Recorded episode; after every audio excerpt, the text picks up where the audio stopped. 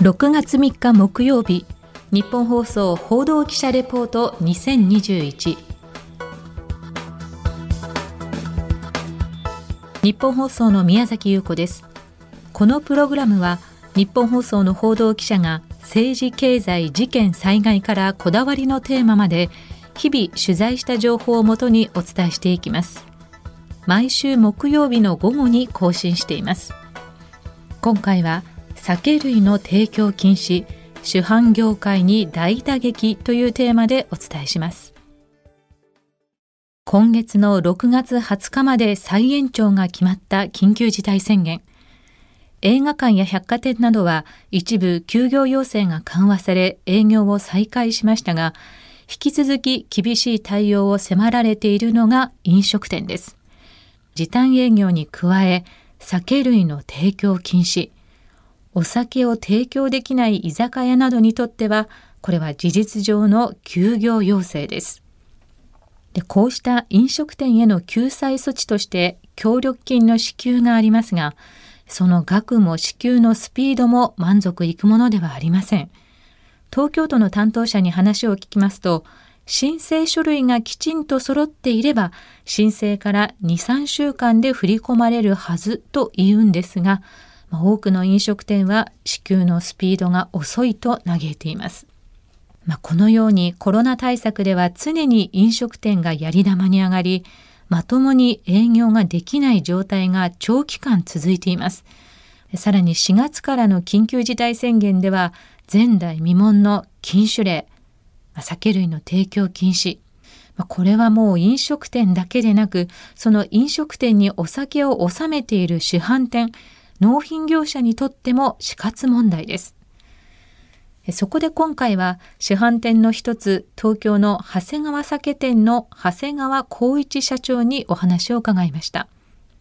長谷川酒店といえば業界で知らない人はいないというほどの有名店で東京の下町の亀戸で誕生し今や麻布十番日本橋東京駅のグランスタ東京スカイツリーパレスホテルなど話題のスポットに次々に出店しています。長谷川社長自らが日本全国の蔵元を訪ね厳選したお酒のみを販売長谷川酒店に行けば美味しい日本酒に巡り合えるということでサッカーの中田秀さんはじめ著名人にも愛好家多く常に日本酒界を牽引してきましたその業界をリードする長谷川酒店ですら今回の酒類の提供禁止というのは相当な痛手だと話しています。長谷川社長です。7割方売り売上が飲食店さんです。今それが。ほぼゼロに近いですね。店頭の売り上げも東京駅とか例えばあるじゃないですか。あそこって通常黙ってても売上金額でいうと暇な時でも200万下ったことないんですよ忙しい時は500万600万と売る店なんで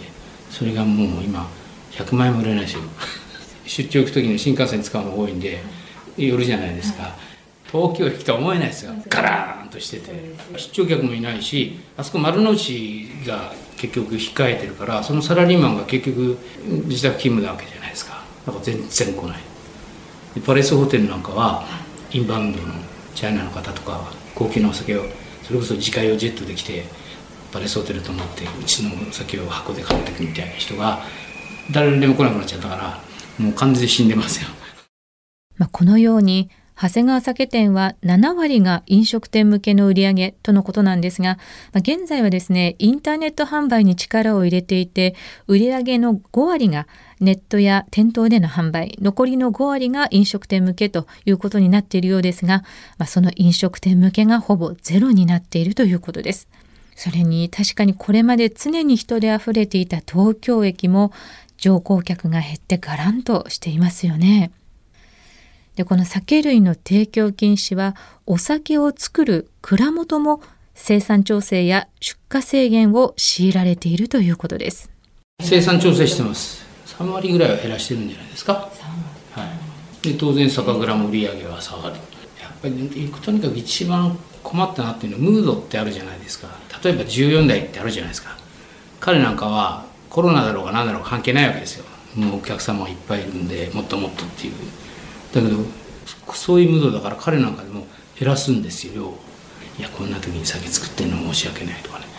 売れるお前たちの酒がないと余計困るんだって言ってもいやなんか自粛ムード。本当最悪です。よだから3.11の時思い出しましたよ。あのなんかね飲んじゃいけないって、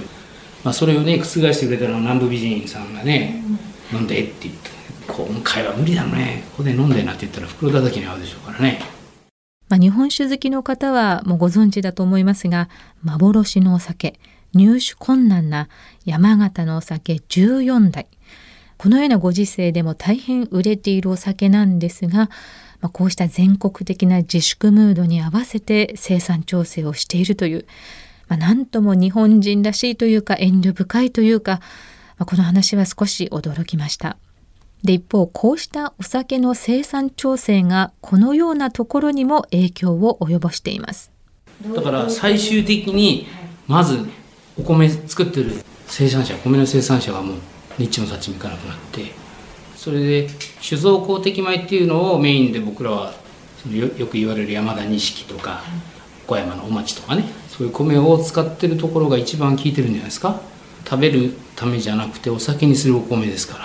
半米には回せないんで美味しくないんでどちらかというと。だからそれが生産調整みんな造り酒屋さんがしてますからガタベリで酒米というのは酒造用に品種改良されたお米ですので炊いてもふっくら美味しいご飯というふうにはならないんですよね。まあ、ですから余ったからといって食用半米には転用できません。ま今インタビューの中にも出てきました山田錦というお米この山田錦の生産量が多い兵庫県の自治体では生産者への支援金というのを出しているようなんですがこうした支援はごく一部です酒類の提供禁止がこうした米農家にも影響を及ぼしています。そこで長谷川社長にこんな質問もしてみました。お酒を飲食店に卸せない代わりに家飲み需要で活気づくスーパーやコンビニなどに卸すことはできるのか、まあ、つまり納品先を切り替えることはできるのか聞いてみました。これは難しいでしょうね。普通の酒屋さんがスーパーやコンビニに卸すということはできないんですよ。卸免許っていうのはちょっと特殊でまずもらえないんですよ。広げるわけにいかそうですね。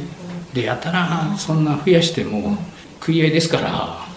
で割とこの業界って薄利ですから、そんなんで値段競争なんかしたらみんな潰れてきますから割と増やさないんですよね。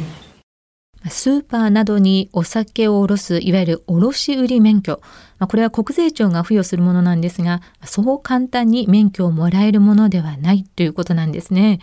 つまり納品先をスーパーやコンビニに切り替えるというのはそう簡単な話ではないということです。では飲食店に食材やお酒を納める納品業者への国の支援策は一体どうなっているのかといいますと国は今年1月の緊急事態宣言の際納品業者のうち中小事業者へは規模にかかわらず最大で一律60万円の一時給付金を出しました。まあ、ただ飲食店への協力金のようにですね緊急事態宣言が延長されるたびに支払われるというものではなくまた1日いくらといった日数で算出される金額でもなくあの1月から3月まで続いた緊急事態宣言の際にたった一度支給されただけです。こうした国や自治体の納品業者への支援策について長谷川社長はこう述べています。まあ、飲食店さんはねこうやり玉に上がって話題にはこうなってるけど僕らのことそれから僕らの後ろにいる蔵元それから米の生産者とかのこと全然考えてないくれてないですもんね心配してくれてもいないしワクチンが本当に有効で効いてくれれば来年ムード変わるのかもしれませんけどもしこんなのあと1年2年続いたらだいぶ廃業しますよ。メーカーも我々主販店側も。もう限界に近いですもんね。確かに主販店など納品業者への支援策というのは非常に手薄です。東京都は今回売上が減少した中小企業向けに月次支援給付金というのを補正予算案に202億予算計上していて売上が50%以上減少した主販業者へは国と都独自の支援金合わせて1ヶ月40万円4月から6月分としては合計120万円を支給することにしています。先日記者会見した東京都の小池知事です6月の売上が減少した都内の中小企業者などに対しまして国の月次支援金に都が上乗せをして支給をいたしますでこうした取り組みを通じまして、緊急事態措置等の影響を受けられました中小企業者の皆様方の経営を着実に下支えをしてまいります。この下支えするということは、掛け声倒れにならないでほしいです。で今回、長谷川酒店の長谷川社長にインタビューした日が先月の5月24日だったんですが、ちょうどその同じ日のですね、日本経済新聞に、あの山口県の有名なお酒獺祭を生産する旭酒造が私たちは日本の飲食店の命と共にありますという大見出しをつけた意見広告を出していました。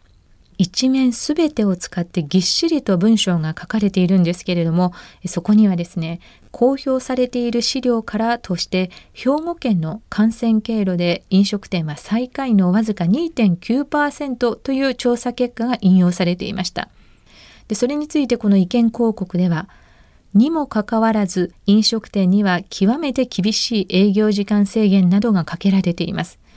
しかし制限を課している職員の人たちそのものが深夜遅くまでの会食を続けていたことが誰もこの制限の実効性を信じていない調査ですと書かれていました。まあ、例の厚生労働省の職員が大人数で宴会したあれですよね。まあ、こうした納得できないこと、釈然としないことにいつまでも従わなければならない。真面目にやっていてもゴールポストが簡単に変えられてしまう。まあ、こうした徒労感が日本全体を覆っていることを国や自治体のリーダーには心から分かってほしいと思います。日本放送報道記者レポート2021次回は畑中秀也記者がコロナの影響だけではない自動車業界の苦悩というテーマでレポートします今週もお聞きいただきありがとうございました。日本放送の宮崎優子でした。